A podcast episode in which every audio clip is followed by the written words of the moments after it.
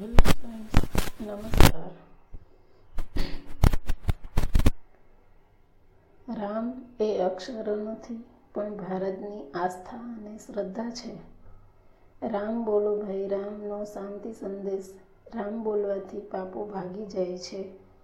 મ બોલવાથી પુણ્ય મળે છે. ભારતના લોકોના હૃદય સમ્રાટ શ્રી રામ છે.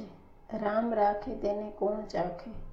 રામ રાખે તેમ રહીએ. આ શબ્દો ઘર ઘરમાં રમે છે. તુલસી રા કે કહન હી, નિક્સન પાપ બહાર. બીર આવત પાબત નહીં, દેત મકર વિતકુલ. રા શબ્દ બોલતા જીવનમાં પાપ ભાગી જાય છે. મ બોલતા બે હોઠ ભેગા થતાં મોઢું બંધ થાય છે. પાપ આ પાછા આવતા નથી.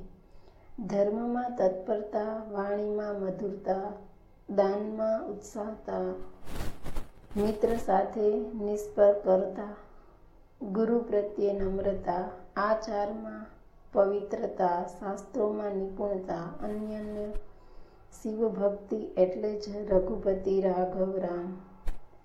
જીવનમાં મર્યાદામાં કેમ રહેવું તે શીખવાડનાર શ્રી રામ મર્યાદા પુરુષોત્તમ છે. અંકશાસ્ત્રની દ્રષ્ટિએ દુનિયામાં નવનું મહત્વ છે. આજ તિથિ રામ જન્મનો દિવસ રામનવમી. આપણી સંસ્કૃતિના ત્રણ રામ થઈ ગયા.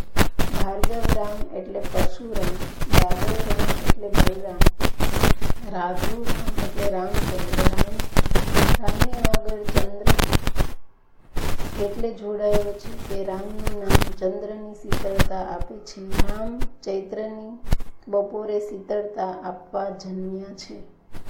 શ્રી રામ જેવી અનુપમ માતૃ પિતૃ ભક્તિ મળવી મુશ્કેલ છે. વનમાં જવાની આજ્ઞાનું રામ જરા પણ દુઃખ